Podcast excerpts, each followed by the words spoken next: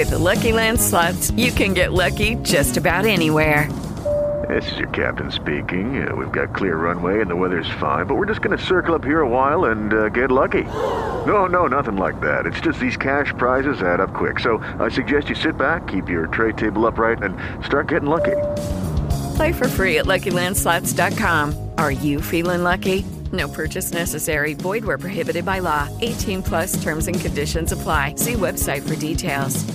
Step into the world of power, loyalty, and luck. I'm going to make him an offer he can't refuse. With family, cannolis, and spins mean everything. Now, you want to get mixed up in the family business. Introducing The Godfather at ChumbaCasino.com. Test your luck in the shadowy world of The Godfather slot. Someday, I will call upon you to do a service for me. Play The Godfather now at ChumbaCasino.com. Welcome to the family. VGW Group. No purchase necessary. Void where prohibited by law. See terms and conditions. 18 plus. So most Banya children predominantly are made to attend these Banya-run Jain and Birla educational institutes. And while these schools are spread across states and cities, um, all these schools have a majority of Banya stu- students. This and this creates, I think, a sort of bubble where they are completely shielded from any larger cultural influences. Lights, Camera, Azadi is a show that is on a quest to meet personalities. The personalities who have always challenged the status quo.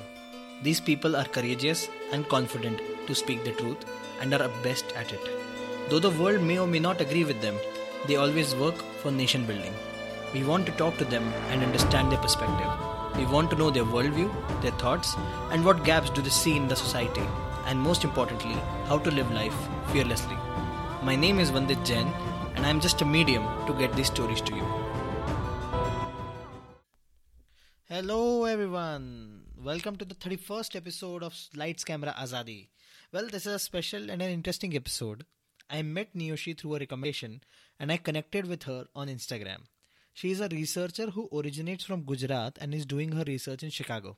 Now, the interesting part is, and this is where I got excited, that her research is based on analyzing and critiquing the Banya culture. As a product and a critique of the culture myself, I was deeply interested in the topic and wanted to connect with her. She readily agreed, and we finally recorded on 18th of December. The thing about this conversation is, it is more like a jugalbandi. Niyoshi, a reserved introvert, born and brought up in Gujarat, uh, a Gujarati, uh, and I am an outspoken extrovert from MP, uh, very Indori. And both of us have this one common thread that we come from a Banya community. And together, through this episode, we put a harsh critique on the existing culture of the Banya community. So, apologies in advance, my dear Banya friends, but I guess it was about time. Apologies also for the mild disturbance in the audio quality. So, without wasting any time, let us go and meet Niyoshi. But before that, a small appeal. Hi, listeners of Lights Camera Azadi. We are Dalit Camera, among India's handful Dalit media houses.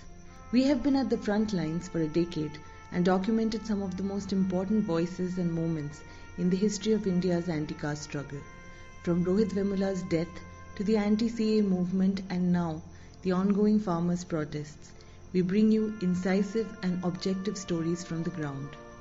We are an independent media house and often rely on funds from listeners and supporters like you to run our operations.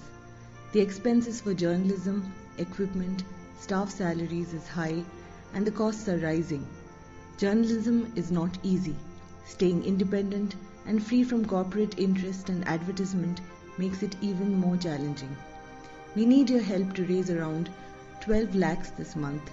Any contribution, big or small, can go a long way in backing our work for the anti caste movement. If you want to support us, please visit our website www.dalitcamera.com to make your contributions and to follow our work. Thank you. This episode is brought to you by Miva Naturals. Miva is a homemade brand dedicated to your personal care experience. Miva make products with dedication, love, and with a touch of nature. They don't use any chemicals or harmful substances in their products to ensure you get the best feeling which is long lasting. Miva makes products which are colorful and are fun to use, and it aims to be your best experience in the whole day. If you'd like to order your first Miva product, please go to miva.co.in and insert the code Azadi during checkout and get instant 20% off. So, what are you waiting for? Okay, three, two, one. Neoshisha, very, very warm welcome to Lights Camera Azadi. Thank you, Vandit. Uh, ha- am, I, am I pronouncing your name right? Uh, Niyoshi, it's a very unique name. yes, yes, that's correct. Niyoshi. Okay. Uh, Niyoshi, tell us a bit about yourself. Uh, you know, if where you come from, uh, what you do right now, and uh, a little bit about your journey. Sure. Um, so I come from um, Baroda in Gujarat. Uh, I, I was born in Baroda and I grew up there. I come from an upper class, upper caste Banya family, and um, they have always been deeply in agreement with the Hindutva philosophy um, that is especially seen in you know Gujarat. Uh, they have throughout you know my childhood made conscious efforts to keep me separated from any sort of critical discussions related to this. And, you know, being in a Banya family has demanded certain patriarchal norms that have in- impacted my life from a very early age. And I grew up in this echo chamber of you know restrictive patriarchal ideas which is why i myself had a lot of you know rigid social facts to unlearn and relearn because i also have been complicit and it is with this positionality as a Banya woman that I am now, um, you know, locating my academic interests in studying uh, how Banya women perpetuate caste gender violence on other lower caste women. And currently, I'm at the University of Chicago and I study sociology here. And my research work right now aims to shed light on the accountability and scrutiny of uh, Banya women. Um, and I explore the gender relations in the Banya family to see how that contributes to perpetuations of casteist norms and how Banya women are also perpetuators of casteism. Uh, I would like to take a little, you know, uh, a, a, a, a deep dive into what you just said, Niyoshi. Uh, Okay. So you're, you're you're saying that you have faced a lot of uh, patriarchal pressures while you were growing up. Tell us a bit about that. What kind of pressures were they, and uh, when did you realize, and how did you realize uh, that uh, these are these are male-driven, male-centric pressures, uh, and how what you did to overcome them?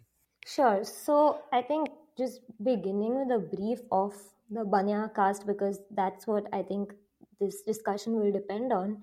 Uh, so as we know historically, the Banya community is based on um, you know the purpose of the Banya community is in trade and you know business alliances and um, the aligning with the Brahmins were, you know at the top of the caste hierarchy and who supply the blueprint for gender roles in the society. Banyas kind of own the capital of the country, and I think Kancha Ilaiah has written in depth in his book Post Hindu India about the Banya community and how their caste control business has um, affected the entire you know uh, country. So in a community of traders where business alliances are uh, the main goal um, one important feature of it is favorable uh, marital matchmaking. Uh, and this is done to ensure the continuous circulation of capital within the banya community so banya women have a very unique role to play in replicating the banya culture in maintaining the caste culture of Banyas. Um, they are meant basically for the expansion of the family's commercial interests by uh, essentially bringing families closer.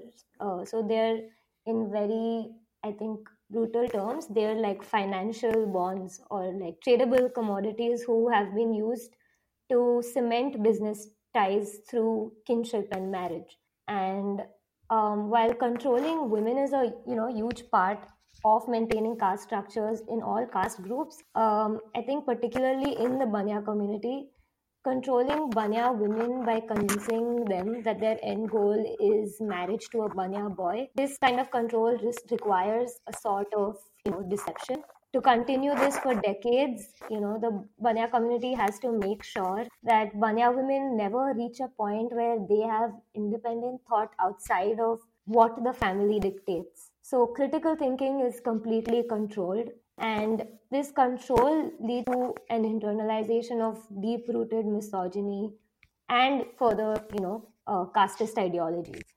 Um, so I think if you slice a Banya woman's life into you know different phases, you can see this uh, patriarchal control, um, and you can I think this indoctrination that a Banya woman goes through and the caste training she receives throughout her life uh, is something that is not only a you know lived experience, but is also something that I see happening in Banya families um, across.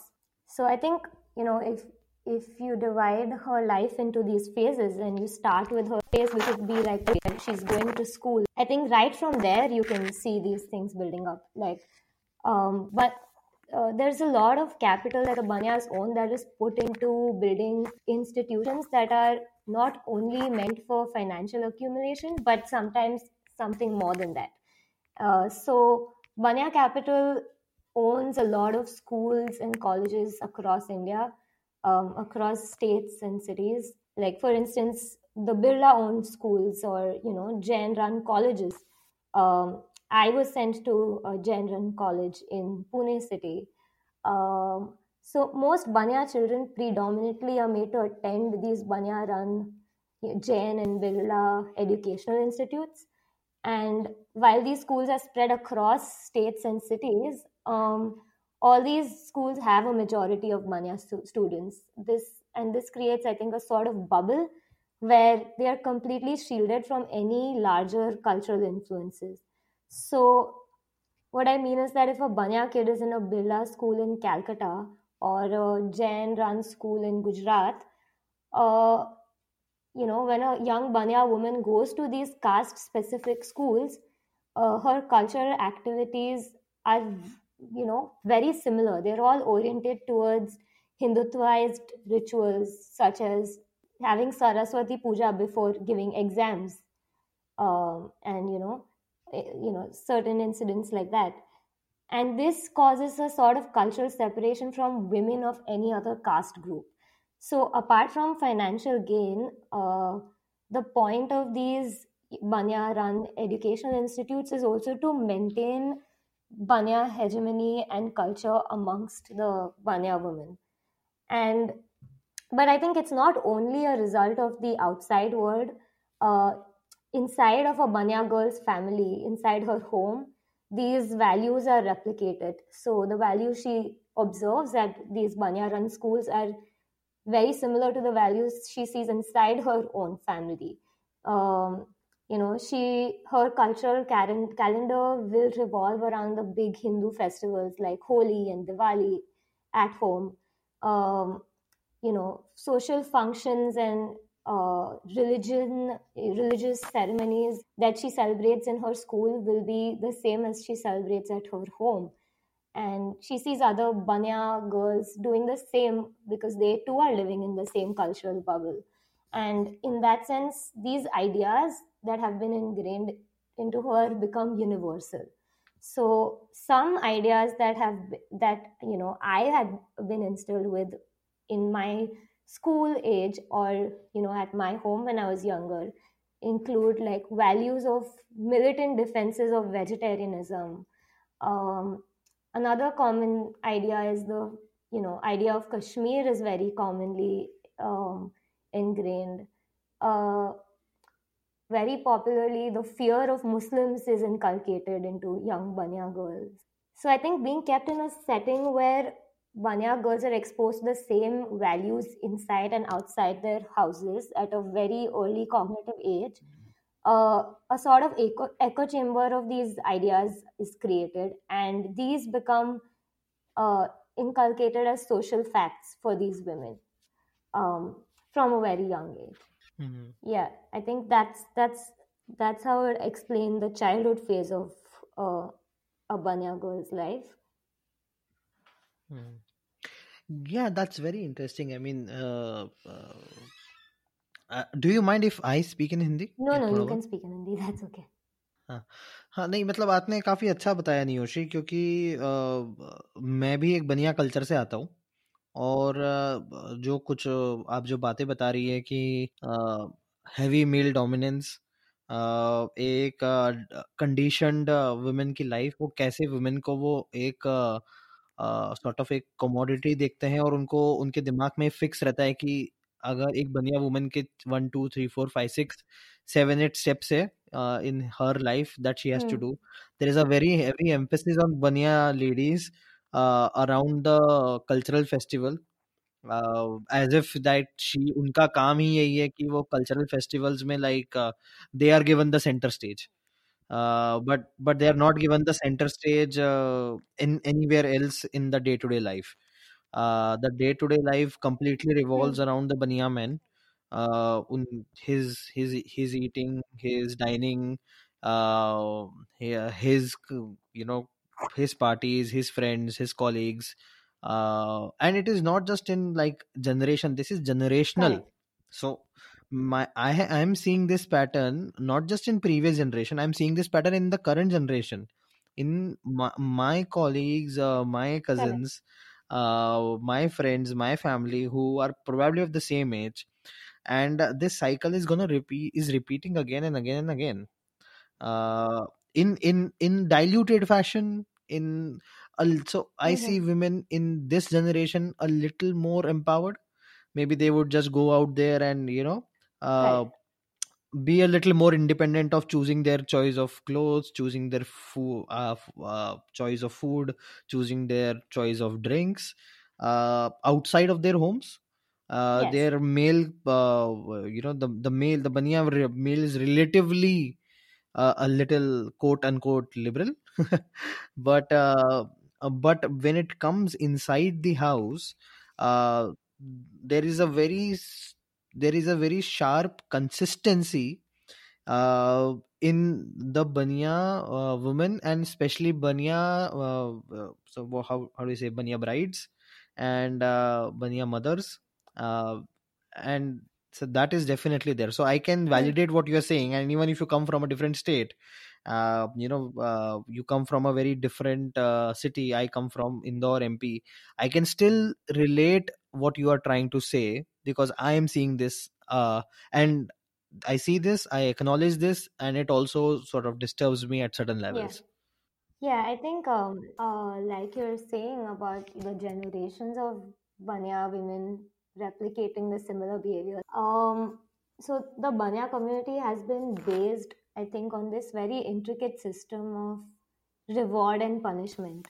So Banya women are validated, and like you were saying, you think you know, um, current generations are seen as more empowered because they get to choose their own things. So they are made to feel important and ve- empowered in this sense, but it always comes with a sort of deviation. And uh, With Lucky Land slots, you can get lucky just about anywhere. Dearly beloved, we are gathered here today to. Has anyone seen the bride and groom? Sorry, sorry, we're here. We were getting lucky in the limo and we lost track of time. No, Lucky Land Casino, with cash prizes that add up quicker than a guest registry. In that case, I pronounce you lucky. Play for free at LuckyLandSlots.com. Daily bonuses are waiting. No purchase necessary. Void where prohibited by law. 18 plus. Terms and conditions apply. See website for details. Judy was boring. Hello. Then Judy discovered ChumbaCasino.com. It's my little escape. Now Judy's the life of the party. Oh, baby, Mama's bringing home the bacon. Whoa, take it easy, Judy. The Chumba life is for everybody. So go to ChumbaCasino.com and play over 100 casino style games. Join today and play for free for your chance to redeem some serious prizes. ChumbaCasino.com. No purchase necessary. Void where prohibited by law. 18 plus terms and conditions apply. See website for details. that's, I think, that's exactly what I've, I've been trying to look in to understand the replication of these behaviors. Um, so I think if you you know go on to the to the different phases of her life, uh, eventually you see how this indoctrination is something that she herself starts indoctrinating into other Banya women. Um, yeah, absolutely. So, for instance, Hmm. I think um, if you don't mind, can I go? Uh, can I speak about the other phases to uh, come to Yeah, yeah, yeah. This is point? completely your show. So yeah, this yeah, sure. Go Uh, for it. yeah, so I think after you know the childhood phase, when she, uh, when the Banya woman becomes a teenager, um, this complicated system starts emerging. Where once again she's of course sent to colleges that are either in her hometown, where you know other Banya girls and boys also go to, or um, other Banya run colleges, which for sure have a Banya majority population.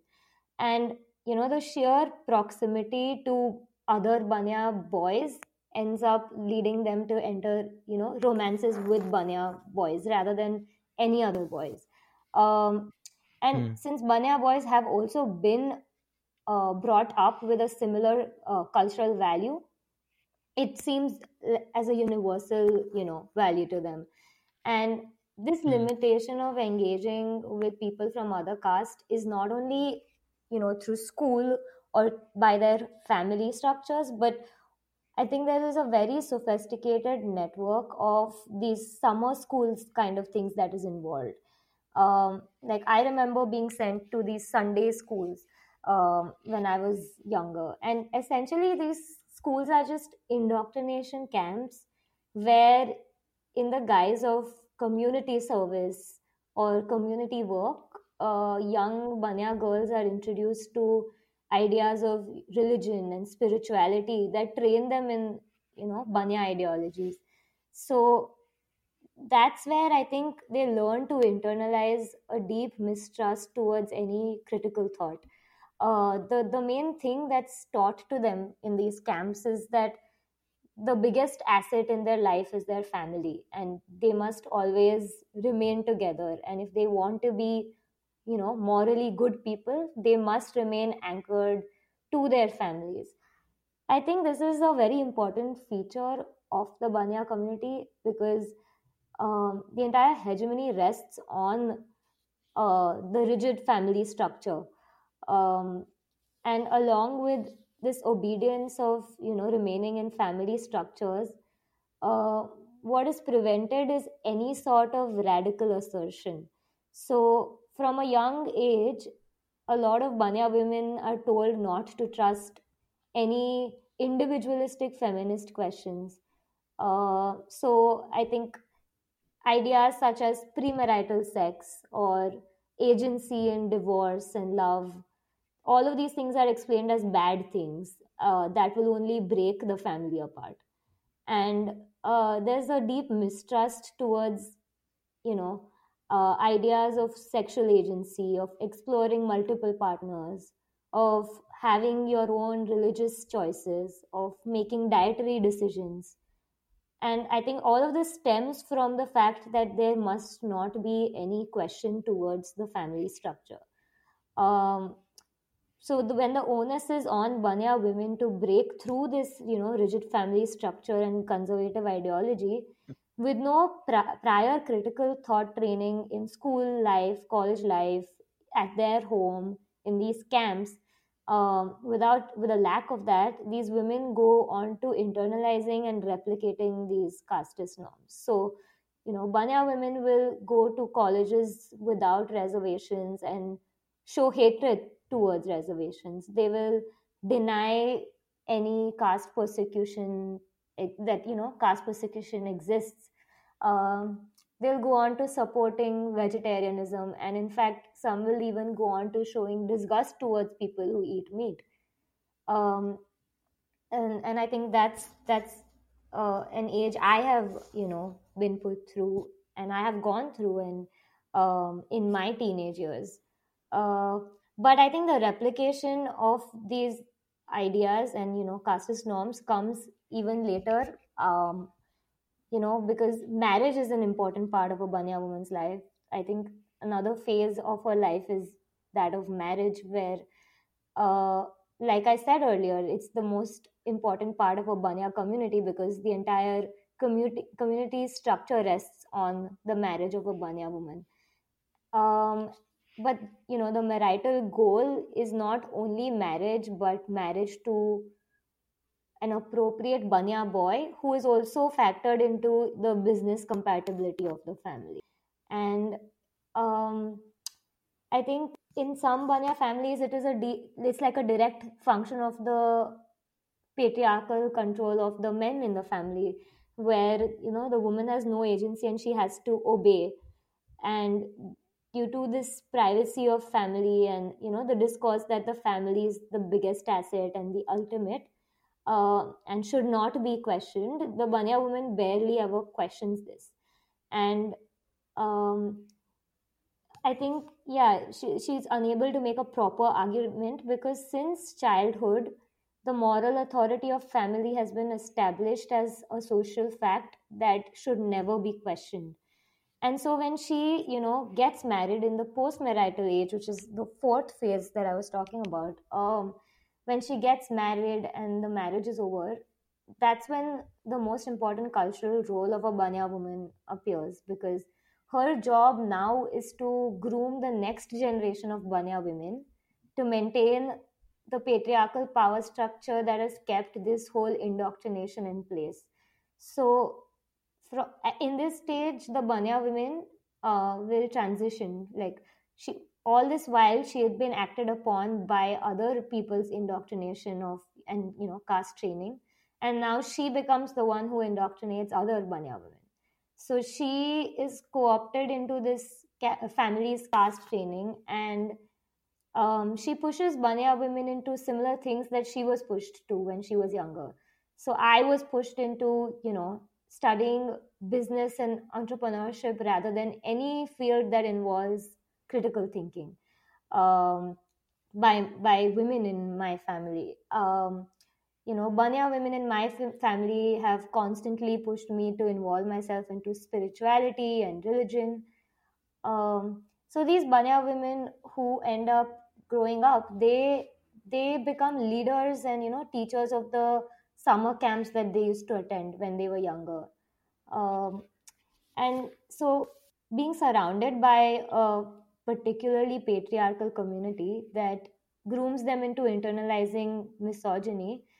Uh, the banya woman is educated and she's told that family life will be fulfilling and she has you know dismissed any sort of radical ideas or critical thinking.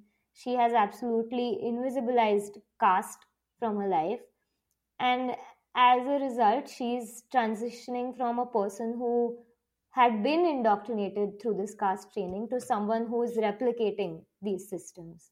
Very well said uh, Niyoshi, and i think uh, we can see this uh, number one is the evidence of it is uh, how uh, mother-in-laws treat Correct. their daughter-in-laws. And uh, if the daughter-in-law is uh, showing deviation of and sh- is demonstrating an independent thought process uh, uh, a reflection of it can be uh, maybe not following the family traditions uh, or cultural traditions or maybe uh, being more uh, more prone towards uh, working in independently and not paying ho- diligence to home chores or wearing the choice of a dress or wearing choosing to eat or maybe not paying attention to quote unquote the head of the family or uh, his son and we see uh, we see tormentation we see uh, exploitation uh, harassment to the respective daughter-in-laws. Uh, we also see that even if there is no daughter-in-law uh, any independent bania women with a mind of her own is typically looked down upon by the group of other bania women uh, which sort of becomes uh, uh, and she sort of becomes the center of gossip that she, uh, you know this xyz woman or girl uh, this bania girl who is probably not behaving as per the cultural codes and the cultural norms of the society uh, she is uh, uncultured uh, or she is uh, probably you know is not uh, the is is a cultural misfit. Uh, and uh, uh, i was while you were speaking i was also uh, trying to relate uh, such incidences uh, a lot from the banya culture that i have witnessed from uh, the early childhood. Uh, when these banya women i have seen eventually uh, also face uh, the the idea of marriage and the idea of children uh, becomes like a milestone in their life and if they are not getting married by let's say at the age of 25 26 and not having kids by 30 uh, 28 30 i mean the boundaries have been pushed here and there depending on where you are etc but largely the window remains the same. Uh, you are looked down upon and it is essentially your fault as a woman.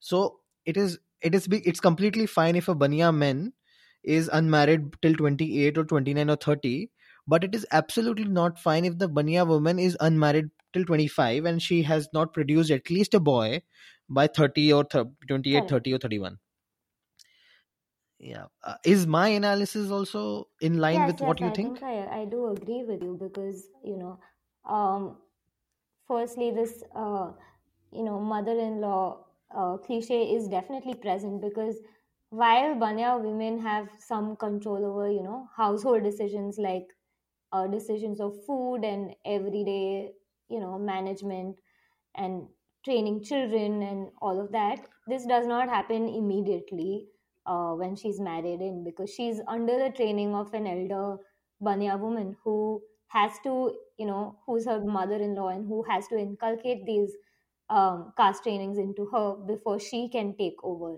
Um, so i think that agency is completely lacking in that position.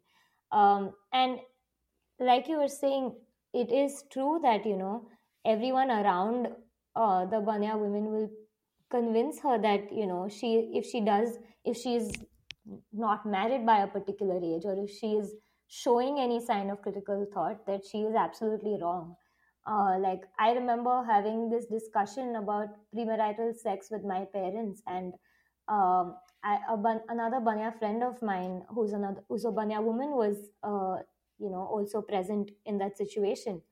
And while my parents um, got com- completely angry and you know started lecturing me about um, banya values and essentially how how i have been you know um, deviating and things like that um, which i expected to happen. But um, my banya friend who is the same age as me and has gone to the same school as me uh, studied in the same city as me in college, she found it absolutely absurd that I would, uh, you know, bring up a discussion like that.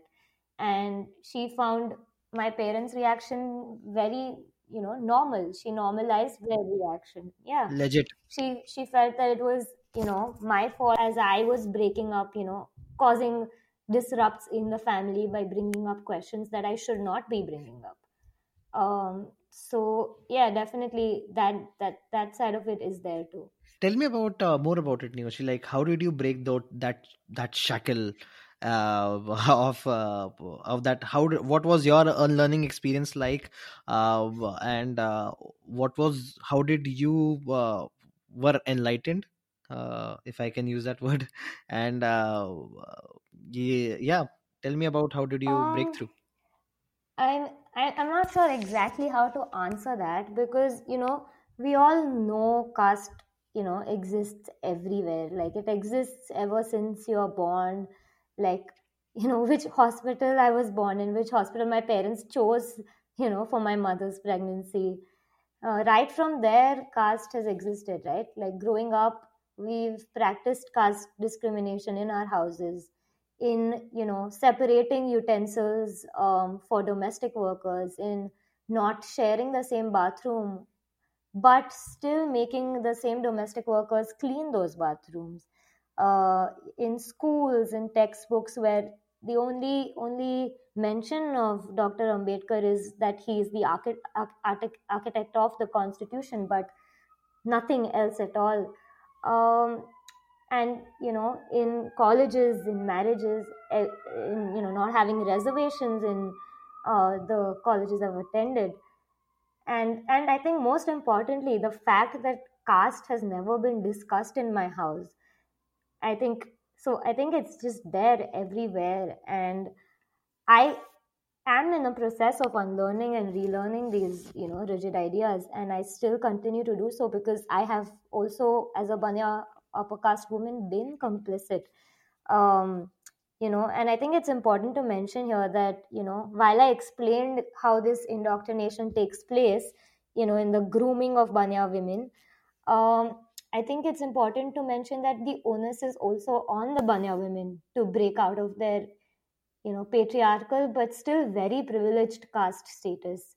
Um, it is on the banya women to break these rigid family structures and it is on banya women to stop training the next generation of banya women into the same indoctrination.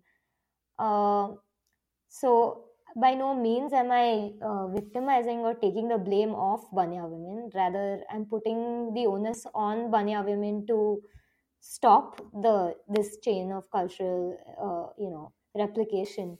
Uh, because most of the caste training i have received uh, has come in my family like my mother and my mother's sister or my father um, rather than you know men directly. Um, but i think the onus is on me to break these uh, structures of casteist norms that i've known as social facts uh, all my life. And i think just if we just listen to what lower caste scholars have been saying uh, all of the time uh, you know gender studies in india has always had a crisis of positionality.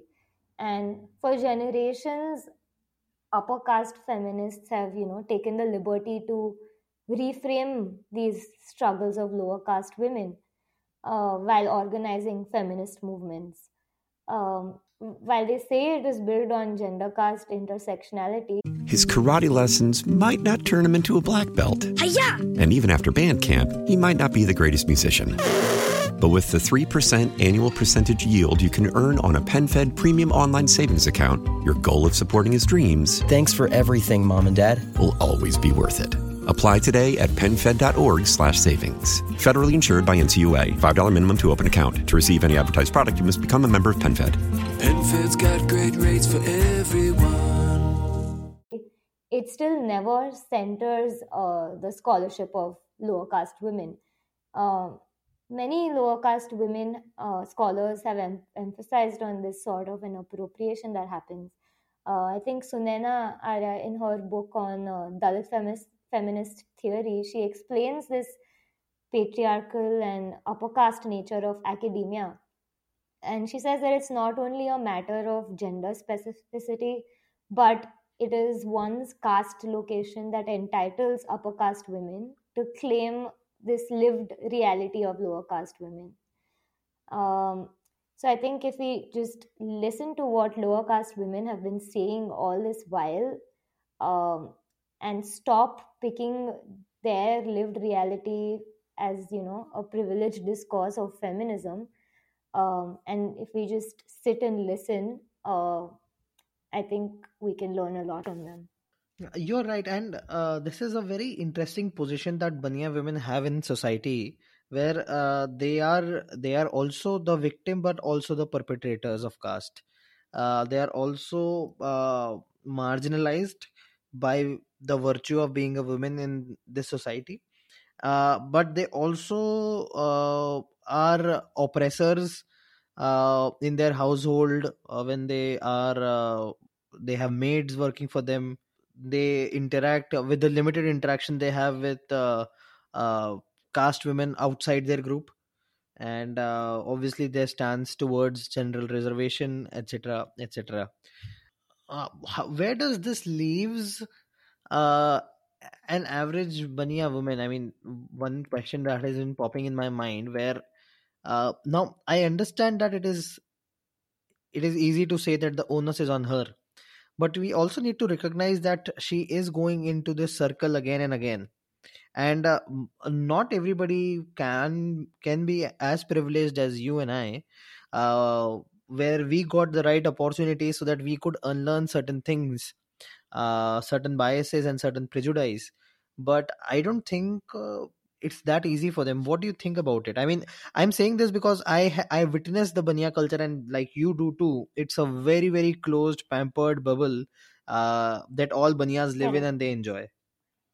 Uh, yeah I, I do think that um, you know caste is very different than class right? You can you know you can act your way out of class but um, you can't outcast and i think being privileged by your caste is different from being privileged by your class. So if you are a banya woman um, you you you do have certain privileges of your caste that that are present throughout your life in every phase of your life.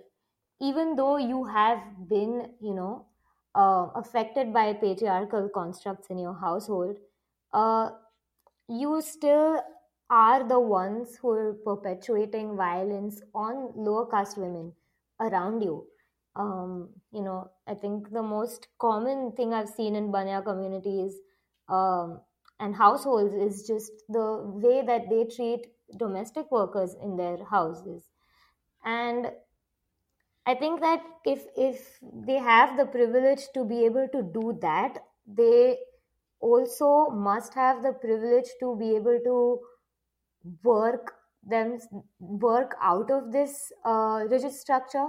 I don't mean you know that it's possible to dismantle patriarchy in one second but i do think that this perpetuation of or this indoctrination that takes place in the process that banya women teach other banya women how to behave according to their caste training uh, I think that can definitely be put a stop on. I think it's not hard to stop treating lower caste women, you know, badly.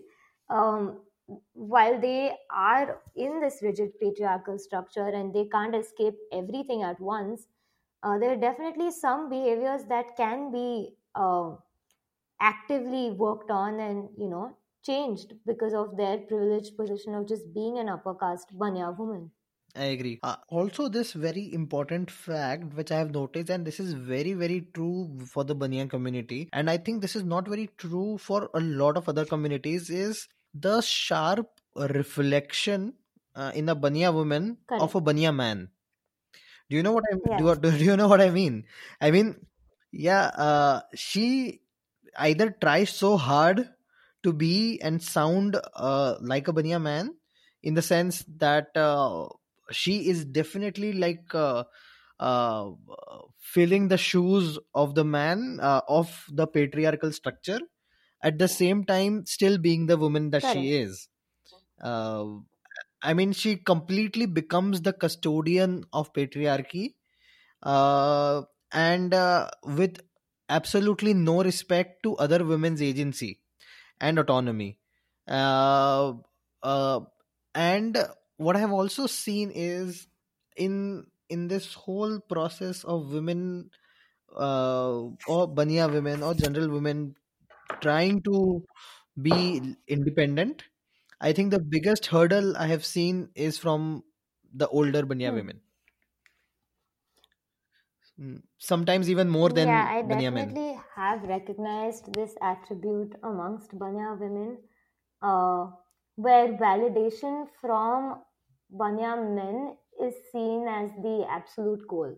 Um, and at the same time, while they are restricted in this, you know, rigid structure of their family, um, patriarchal structure of their family, any validation given by the men is seen as, you know, them feeling is seen as the way that they feel empowered.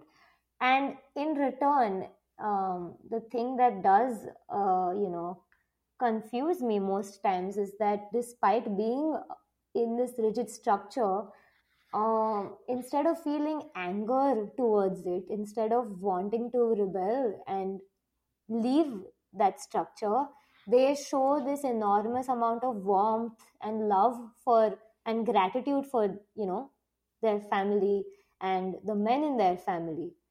Um, and yeah, that I've seen that happen in my home with my mother and how she behaves with uh, men in her family.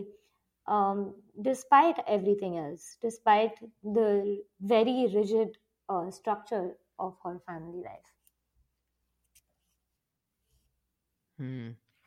No, yes, I have definitely seen this idea of uh, uh, validation, taking validation from the Banya men, and it is considered as uh, one of the biggest badge of honors. if Banya men appreciate their food, if they appreciate uh, the way they dress or XYZ thing.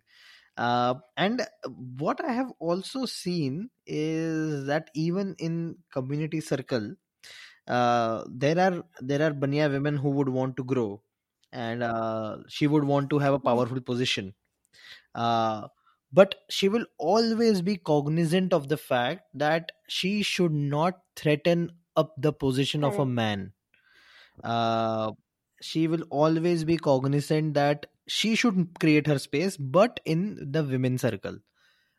If there is any position where there is uh, entitlement uh, shown by the Banya man, uh, she will, I think, Correct. take a step back. This, this is true because um, the entire structure and culture of the Banya community rests on the fact that uh, of how they control their women, right? And like I was saying, um, it is important in the Banya community that this control on the critical thought of Banya women um, is done. That is very significant because you know without without that, if Banya women start thinking critically, if they become successful in that sense, and have their independent thoughts that are not related to their family, that can disrupt the entire structure of their family.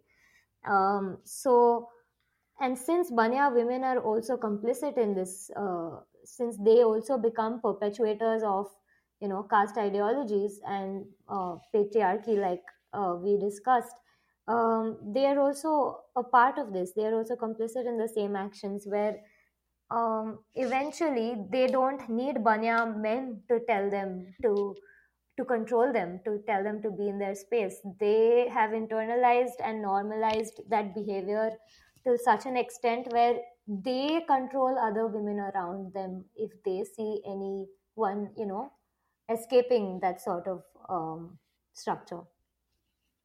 hmm Yeah, yeah. The the Banya women would be talking about uh, will be appropriating that other Banya women, but it will be the underlying patriarchy that will be driving that will be the driving force. Hmm. It is it is so deep rooted as if uh, uh, any environment which demands certain uh, agency or equality uh, instantly makes the Banya men and the Banya women uncomfortable, which sort of creates this vicious circle where both of them are very comfortable with Hmm, the status quo. Yes, that, that is true. I think also the way in which, you know, uh, Banya women have been trained all their lives, where, you know, from the starting, from, from, you know, the starting phase where you, she's a child, she's been told over and over that, you know, the ultimate goal of her life is to have a happy family life, to maintain family structure, you know, to keep the family close. Um, in that that sense when she reaches that stage she is supposed to be satisfied. She's told that that is you know going to be the satisfying part of her life. And i've seen this uh, happen because every time i, I am seen uh, bringing up disagreements in the family that there are not political disagreements but that are more uh, you know based on yeah cultural Cultural. sociological uh, disagreements um, that the family sees as you know that I should be refrained from critical thought because of the expectations of a Banya woman. Um, Banya women in my family will insist that I start focusing more on spirituality or uh, I, you know, enhance uh, my femininity more. I connect with my extended family and relatives, and I, you know, video call them more often and I speak to them uh, on a daily basis just to, you know, um, get over these disagreements, which are actually ideological differences. Uh, what is also interesting, Niyoshi, is uh, uh, the signaling that Banya women does uh, in her community that uh, she is successful and uh, she will if she has gotten let's say uh, a promotion if she is working and if she has gotten a promotion if she's doing well in her job we rarely see Banya women signaling that uh, i some somehow i feel that is one is to not uh, come out as a threat Correct. to other banya men uh, uh, uh, second is i have seen their signaling uh, in their own circle is very much uh, is very loud when it comes to uh, culture uh, uh, festivals. Jewel, jewelry shopping typically. There is definitely marriage. Uh, and then there is definitely uh, having kids especially a boy and the achievements of the boy. Uh, uh, and this is if these all parts are good then the banya woman considers herself successful and also uh, the peer group uh, uh, of both men and women would consider her successful and if these parts are not are not are not consistent or probably are missing uh, either she has this deep insecurity that uh, she would be looked down upon uh, and she she she does look she is looked down upon if she's not married and if she's not having kids and Correct. if the kid is not a boy uh, but uh, somehow the she would also not uh, you know want to break this chain Yes, definitely. I, I, I do agree with that observation. I I think I have seen it everywhere around me as well.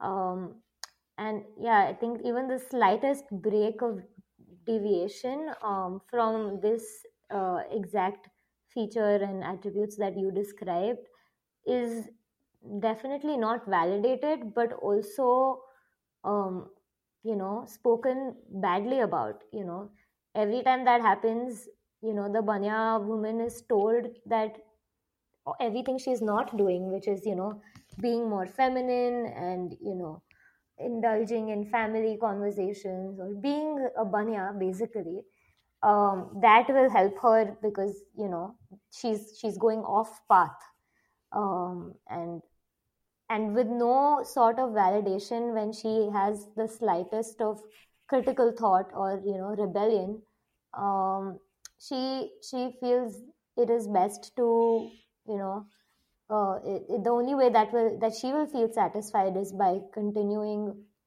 the family structure.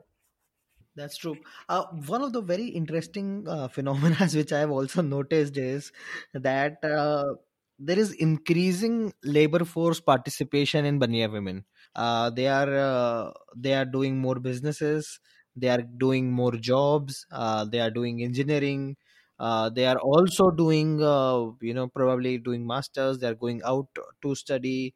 Uh, i mean i am right now in the process of interviewing a few people in the company i work and i i was happily surprised to see a lot of banya women applying for the job roles uh, young banya women uh, but at the same time uh, it is somehow conditioned into them that by the end of the day if they do not perform the household chores uh, they are at fault. Even if even if they are earning let's say a huge sum of money even if they are bringing a huge sum of money home uh, if they do not perform their household duties uh, she will she herself and obviously the community around her uh, she herself has this insecurity. And i am seeing this insecurity not just in like young i'm definitely seeing it in old banya women who are like 40 50 year old and who may be working. Uh, but i'm also definitely see this insecurity in young banya women. Um yeah i think i think that is true. Like that is true because ban- married banya women apart from having uh, you know control over households one variation is in educated and uh, wealthier banya, families. Um, in that case uh, the banya women's desire for agency is co-opted into the family business network where she's sometimes put in charge of uh, you know secondary support or you know uh, some sort of uh, more management uh, like not a position of you know controlling management but of you know just doing some basic work or overseeing um, some staff work in the family business. Um, and another embedded training comes up here because of you know the educational system. Um, you know unlike brahmin households where you know knowledge mastery is prioritized and considered as a good marker. Uh, in banya households there is more of a push towards business and entrepreneurship sort of you know studies. Um, and while banya women from rich uh, and educated families have been seen uh, and who are ambitious have been seen to be trained in you know management studies and stuff like that it is important to remember that rarely are they ever given access to independent capital of their own. Um, rarely does their strategic decision supersede the banya men who are in charge of the entire family business. And in fact most of the banya women i have known uh, who are ambitious and from wealthier families um, have funneled their you know uh, education into overseeing or overseeing work or management that is more related to pursuing feminine entrepreneurship such as you know um, fashion or yoga or yeah jewelry Cookery. baking and Hmm. ngo work Hmm, hmm. and things like that where where she still she feels she is empowered because she has more control than a banya woman who is not from a wealthy educated family but at the same time it is the sort of you know reward and punishment system that i was talking about earlier where there if there is you know if, if a banya woman is validated and made to feel important it's always coming with a sort of deviation.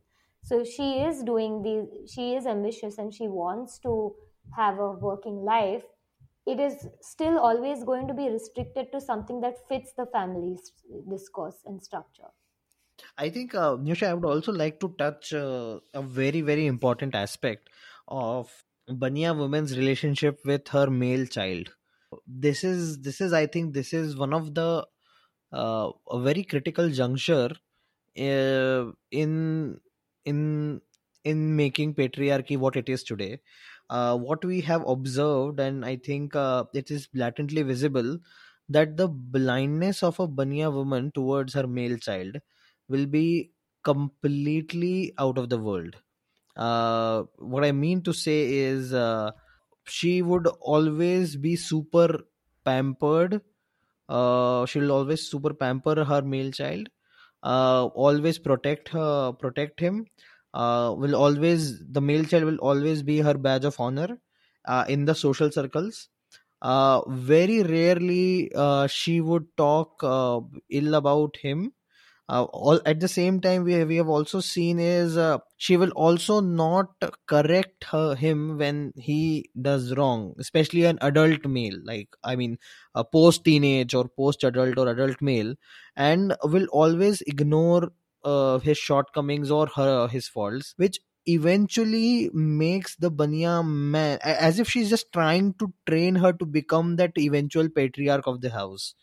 And what really happens in my opinion is uh, this this guy becomes when when he is grown as an sort of an adult and you know ready to take on the family business etc etc this guy is is super pampered have a lot of back of her mother.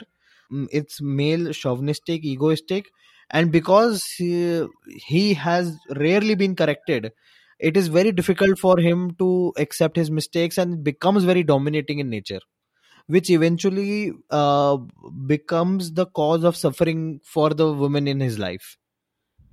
Uh, yes I hope that was no long no one, i but think yeah. i think you're right in that sense because um you know banya uh, even the banya son will observe the the structure of the family right seeing the banya father who is uh, you know the owner of all capital who's the head of the family um, and seeing banya women uh, having to you know being in a more subservient position having to uh, serve uh, the Banya man throughout their lives. Um, seeing his Banya sister, who's you know treated and you know groomed differently when it comes to um, caste training uh, than he is. Um, I think he too inculcates these values of you know what he his job is as a banyaman, which is to continue the accumulation of capital that his father has been doing while you know controlling women because that's the only way um, to keep both the family structure intact and to continue the caste ideology of banyas also i think uh, this is this may be true for not just in banya women but this may be true uh, uh, with the relationship of general uh, men and women but i think this becomes very i mean uh, uh, stark or you know very weird and eye opening that that banyas despite of the fact that there is so much of wealth accumulation uh, and a lot of these Banya women would would also have rich fathers and mothers back home. Uh, that domestic violence is still silenced, and uh, even if there is, I don't know if the culture of domestic violence is still there in Banya communities, but I I I, guess it is dropping. But if it is still there, uh, like despite of all that money and fame she would again become that custodian of patriarchy and not uh, talk about the domestic violence uh, thinking it would hamper the image of the man. Uh, correct. I think there is of course um, you know domestic violence across caste groups but in the banya family because the entire training has been to never uh, break the family structure to never disrupt the family structure.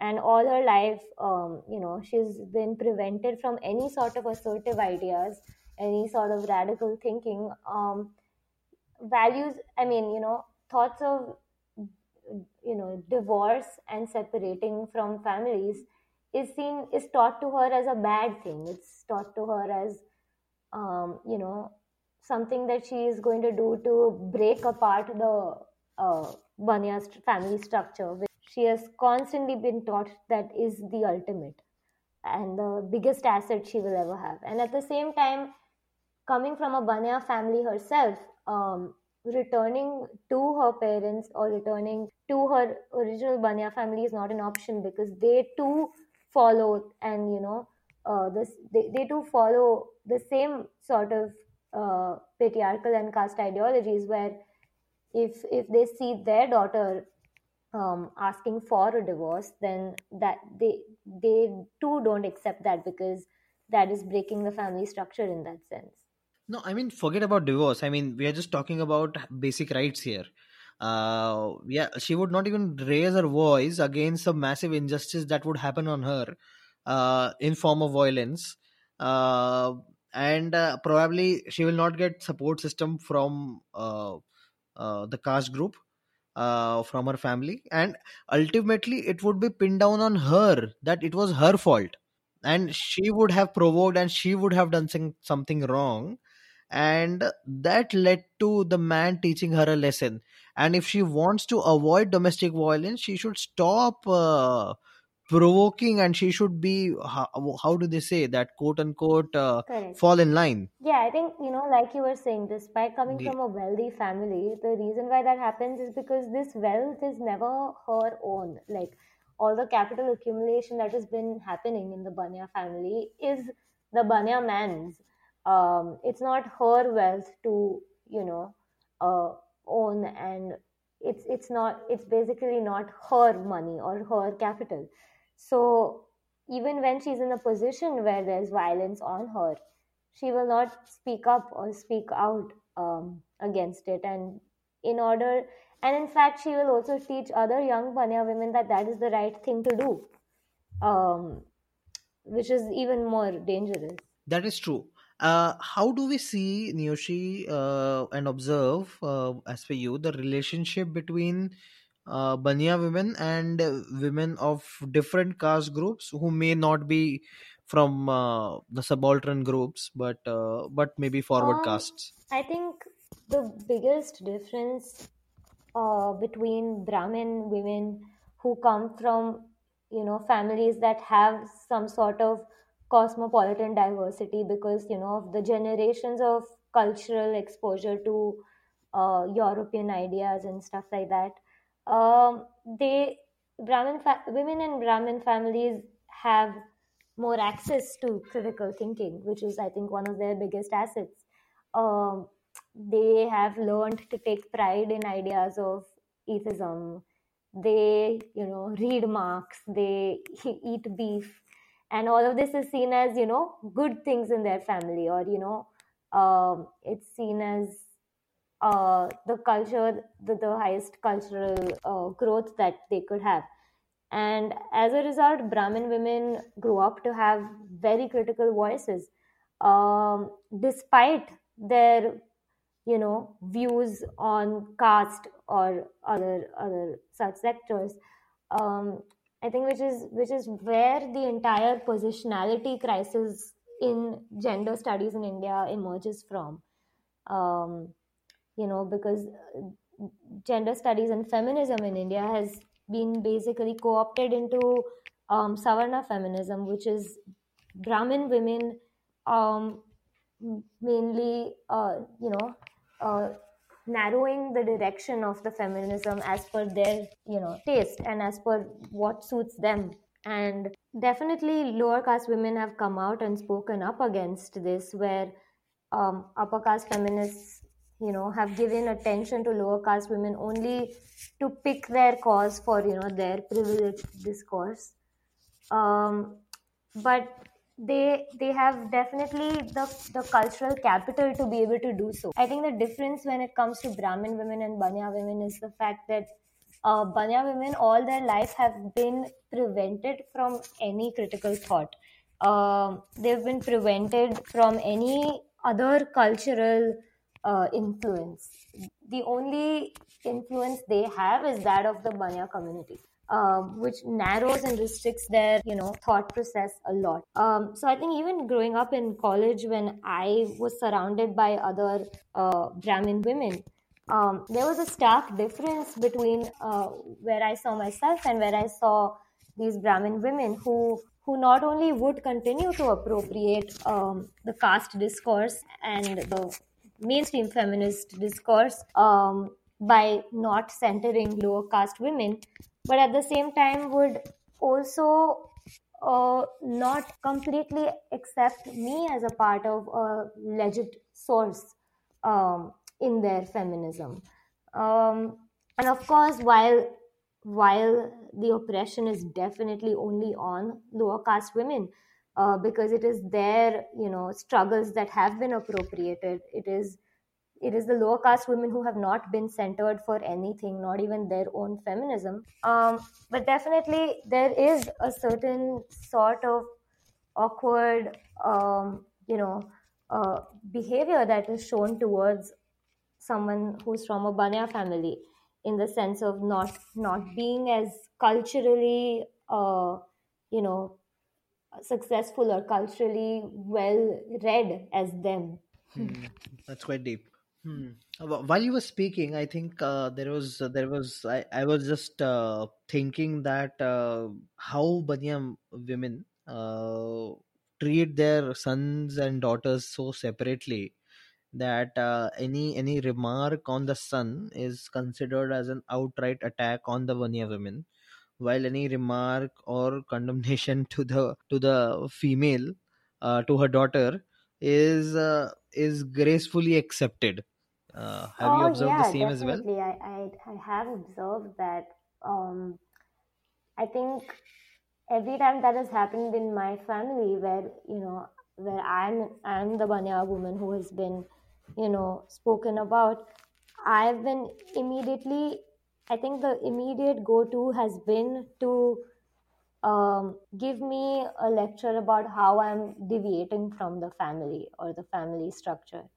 Um, because I think the only expected, uh, the only thing that is expected of me as a Banya woman, rather than excelling in education or, you know, um, being in academia or gaining critical thought, all of that is not respected as much as, you know, um, me following my duties as a Banya woman by indulging in family uh, functions or you know going to prayers with my family all of which i have not been doing. And and is it tough to be that rebel? Um i think i don't have an option.